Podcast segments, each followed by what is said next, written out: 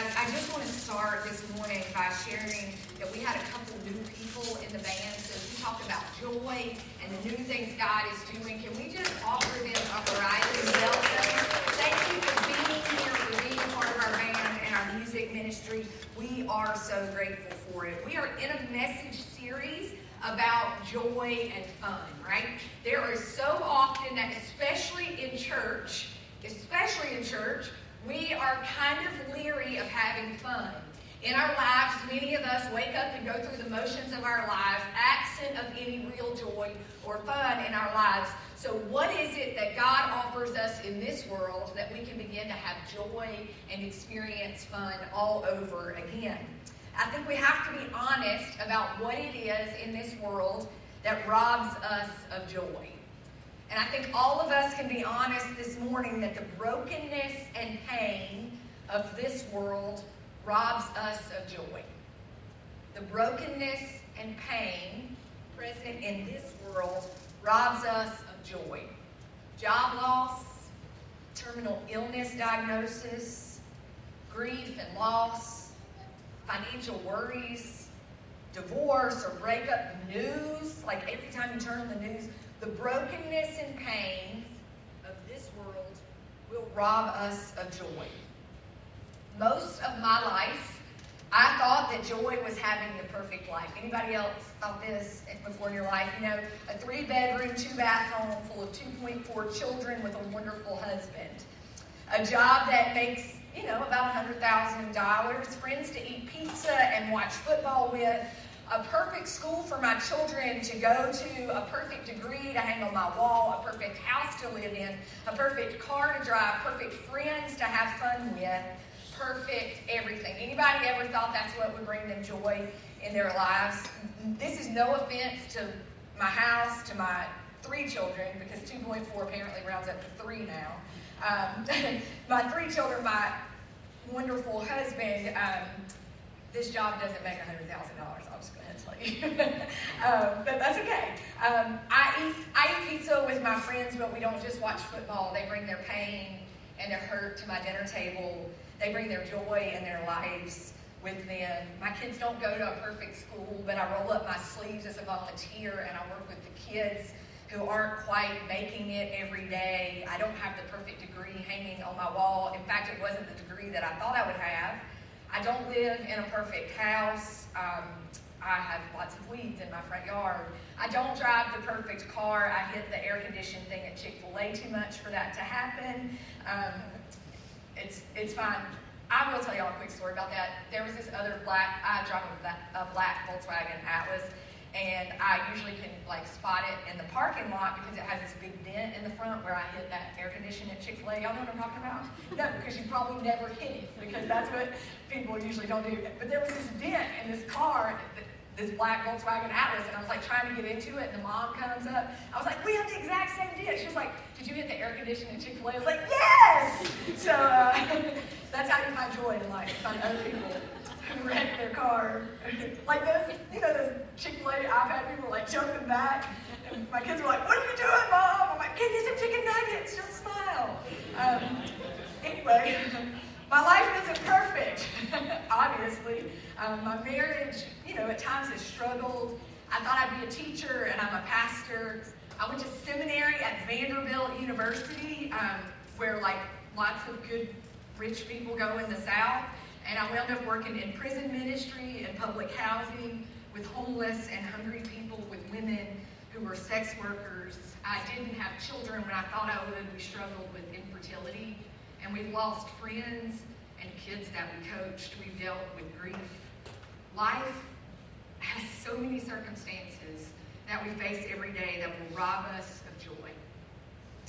Failure and defeat, sorrow and pain, oppression and injustice, depression and addiction, anxiety and terminal illness.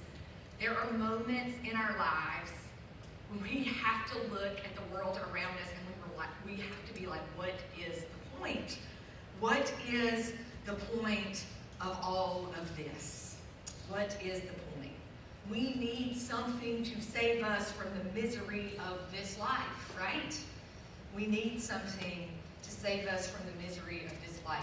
This is the kind of world that a prophet, a guy who speaks of the truth of God, a prophet named Isaiah, writes to. The people of Israel, this nation that was promised a perfect life in the promised land, endless cucumbers and pomegranates, all the olive oil and wine you could want, milk and honey. It was going to be perfect, right? But what happens is unper- imperfect people move into this perfect land, and life isn't so perfect. They had to do one thing, live up to the promise they made to God, and they didn't do it. And what happens so often when we take control of our own lives and when we start to not look or pay attention to the things it is that God asks us to do, before we know it, we're living outside of the promises of God. We don't have cucumbers or pomegranates or milk or honey, but there are other things. McDonald's french fries and Chick-fil-A nuggets and air conditions that you hit in the drive-thru, right? This is what happens when we live outside of the promises of God. It is what the Israelites called exile. They were literally pushed out of their land into a land full of food they didn't know anything about, in a world where no one spoke the language that they spoke, they didn't enjoy the rituals that they knew. They were living in a foreign land, a land with disease and pain, brokenness and grief. Just like you all, the people of Israel sat in front of Isaiah, sad and miserable, and they wanted someone or something to come save them. What can your God do for us, Isaiah? That's what the people said. What does your God offer to us? And you know what? You know what Isaiah describes to them? He describes not some Superman who's going to fly in and destroy all the evil things that they're dealing with and rescue them from their mess and drop them in a perfect land. Listen to what God describes through Isaiah to the people. Here is my servant. Coming soon is my servant. Not Superman, not some dictator or army ruler, my servant. In a world filled with grief and pain and brokenness and shame and failure and divorce and bankruptcy and oppression and violence, God promises to send a servant to serve what? Whom I uphold, God says. My chosen one in whom I delight. There's going to be joy and delight again. God says, I'll put my spirit on him and he'll bring justice to the nations.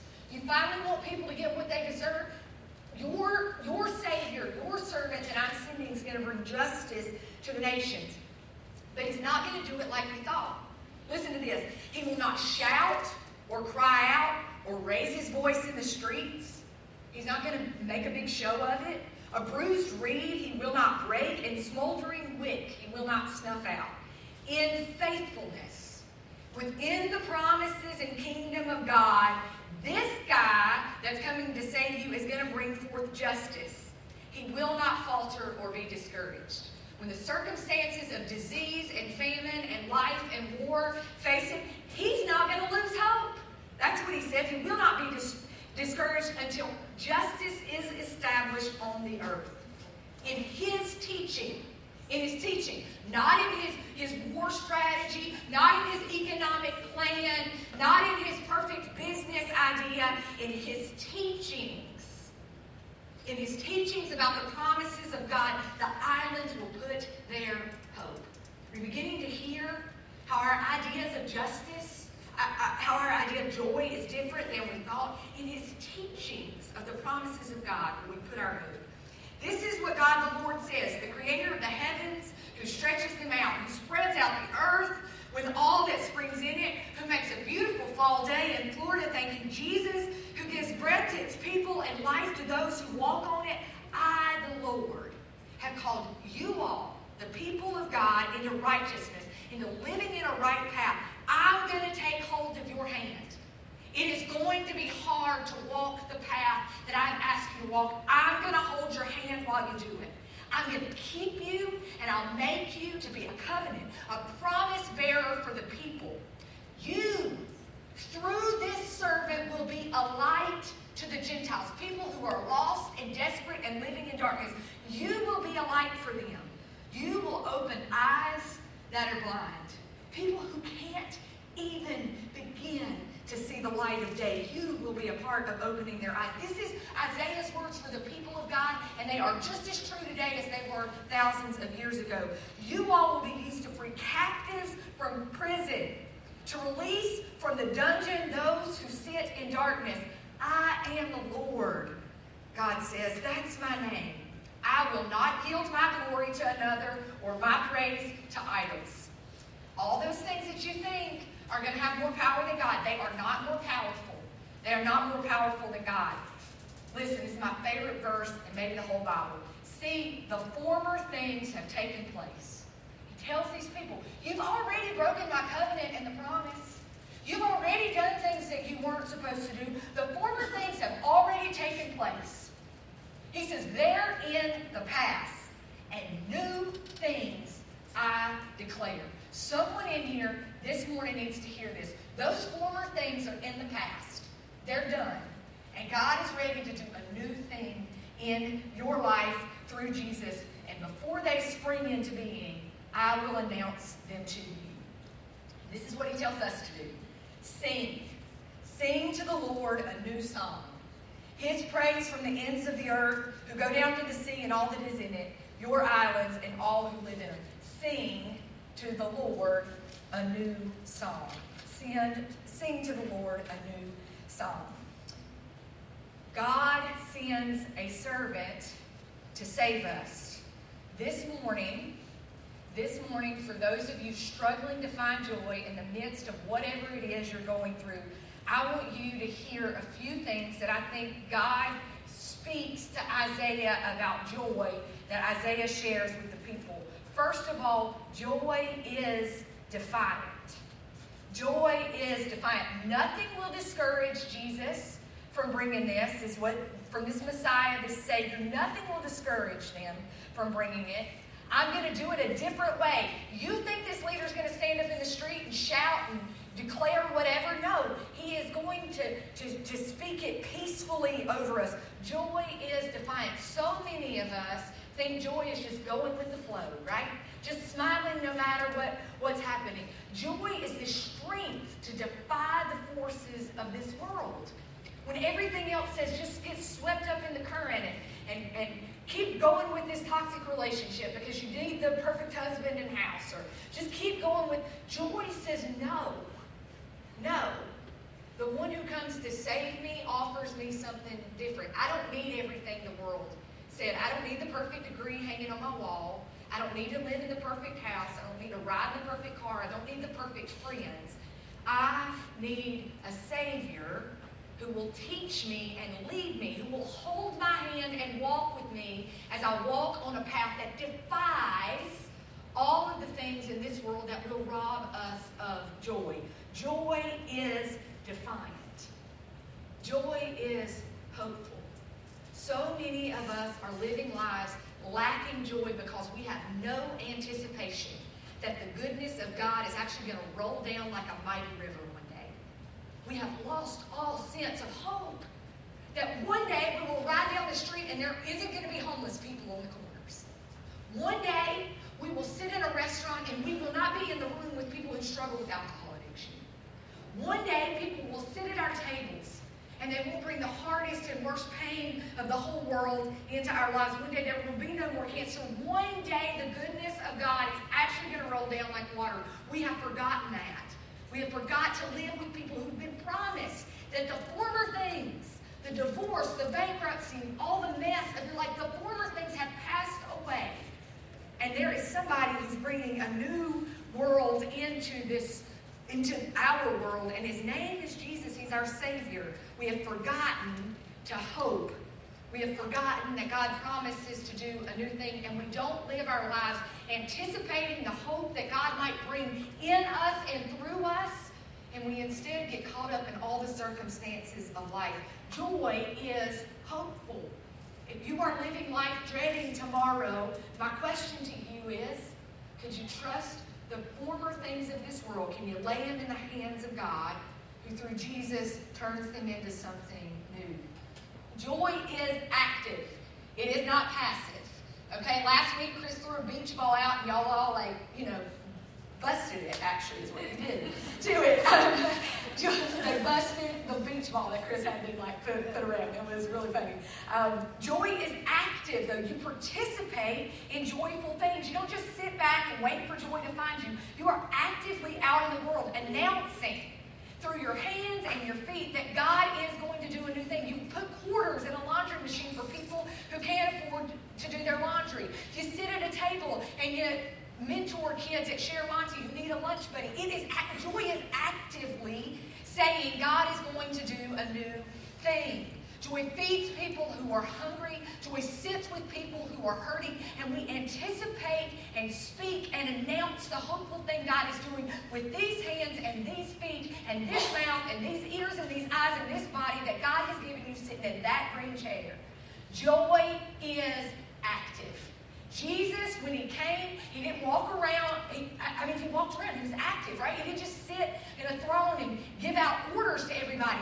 He put on normal people clothes, and he fed them bread and fish. He talked to the poorest and the, and the most ignored and the most disease-ridden people.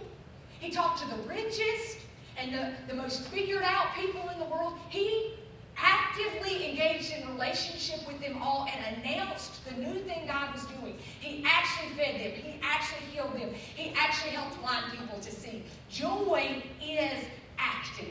It doesn't just sit back and wait for things to come in the world. Joy is active. We actively announce it every single day. Joy shines light. Did y'all hear that? God wants to use those of us in this room who believe in and follow Jesus to shine light. Joy actually actively shines light in the darkest and most desolate and desperate places in the world. Joy actively shines light. If you are having a hard time this morning figuring out what in the world you're going to do tomorrow that would be joyful, what would it look like for you to shine light? Could you make cupcakes tonight and take them into work? Could you get some almonds if people want almonds? I don't know what your people work, eat, or I don't know. Go through Chick-fil-A on Monday. It's close today. Um, just watch for the air conditioning. Joy shines light, actively shines light, and it ignites change. Did you hear that? Jesus was going to throw open the prison doors. Things were actually going to change. The blind were actually going to see. The hungry were actually going to be fed.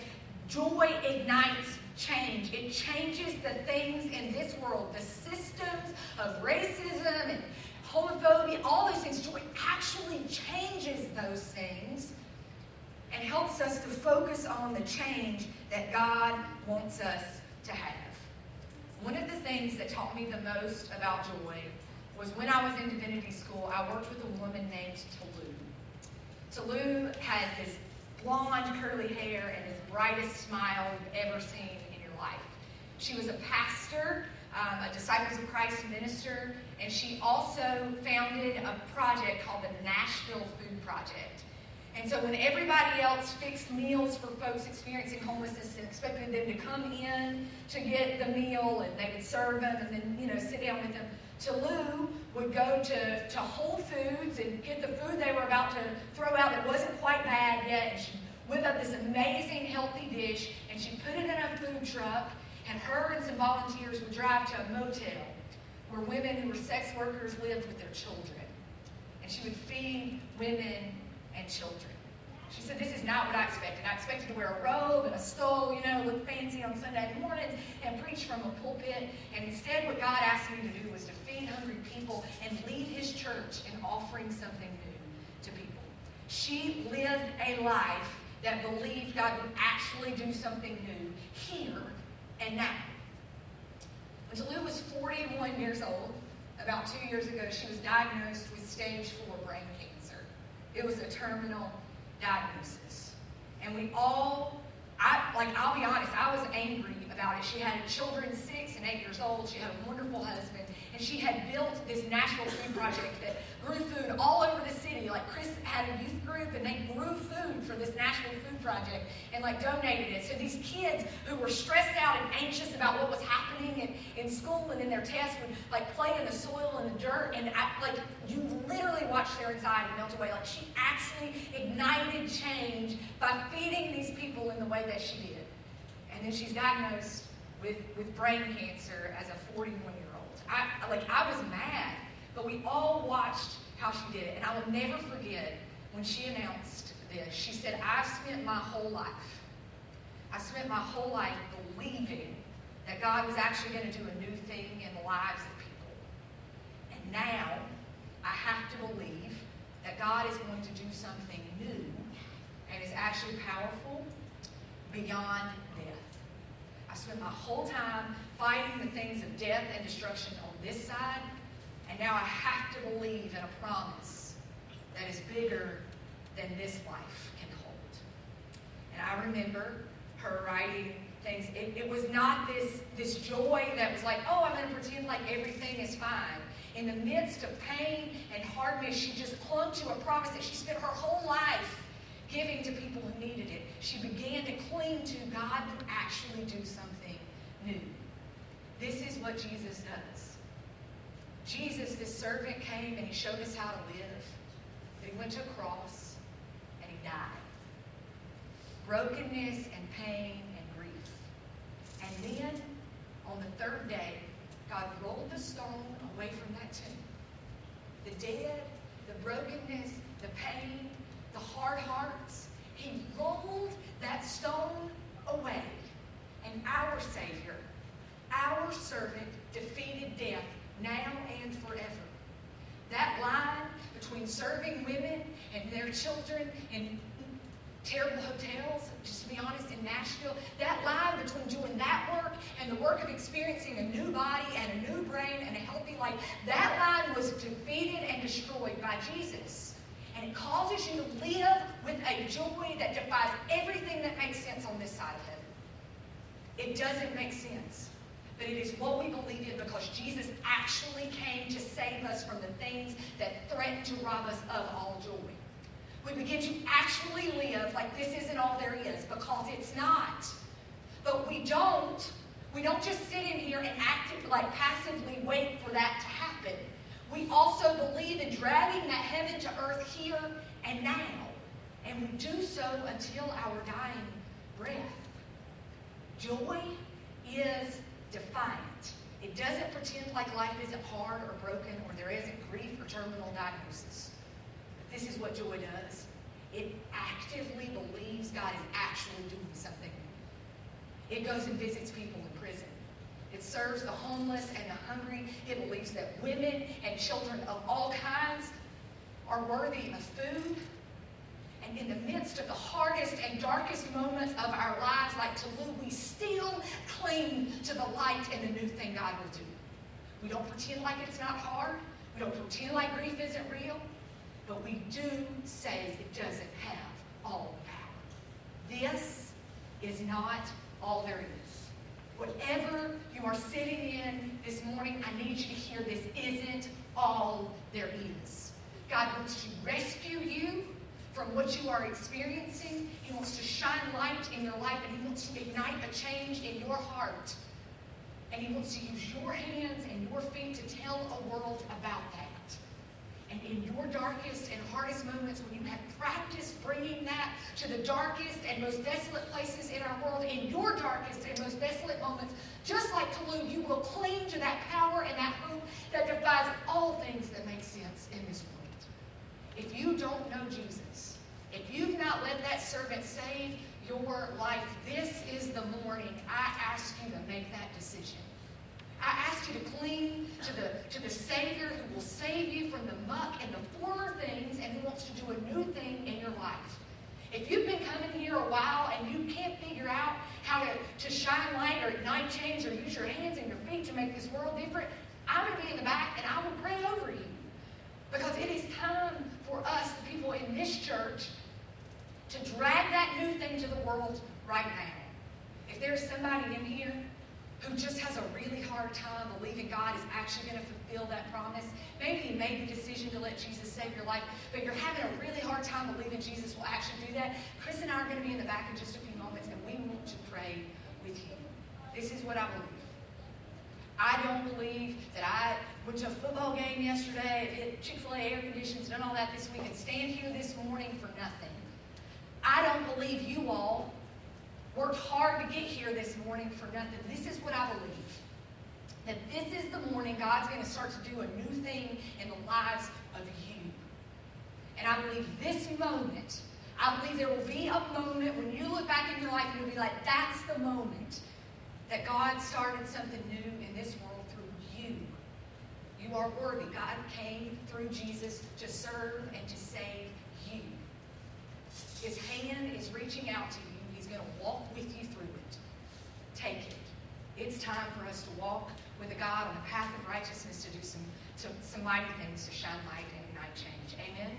Will you pray with me? God, I thank you for each person in this room. I thank you for those this morning who've made the decision to follow your son, Jesus, to give their lives to him, to save them and make them new. I pray this morning over the people who are having a really hard time letting the former things go and cling to you for the new thing you promised to do in their lives. I pray this will be the moment you give them strength, God. And I pray for those in this room who are ready to actively shine your light and ignite your change. Give them energy and persistence. Give them courage and strength. Give them boldness and fierceness. Help them to defy the things in this world that they may experience joy.